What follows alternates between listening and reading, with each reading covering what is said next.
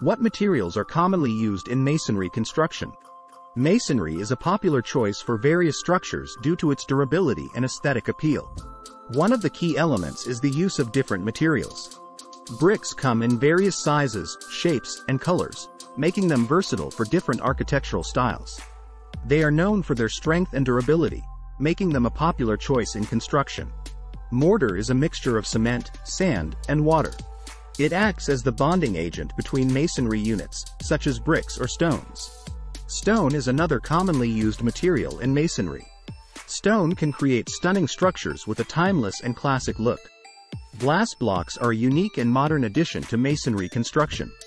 Glass allow natural light to pass through while providing privacy and insulation. Concrete is a versatile and widely used material in masonry. It provides a stable and durable base for the structure, ensuring its long-term stability. Plaster is a commonly used material. It can be applied over brick or concrete walls to create a more aesthetically pleasing surface. In masonry construction, tiles are commonly used as a durable and decorative material.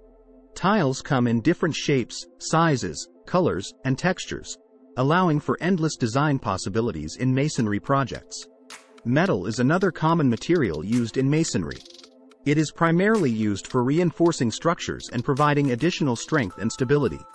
Looking for reliable masonry construction services in Phoenix? Get in touch with Paradise Hardscapes today to discuss your masonry needs.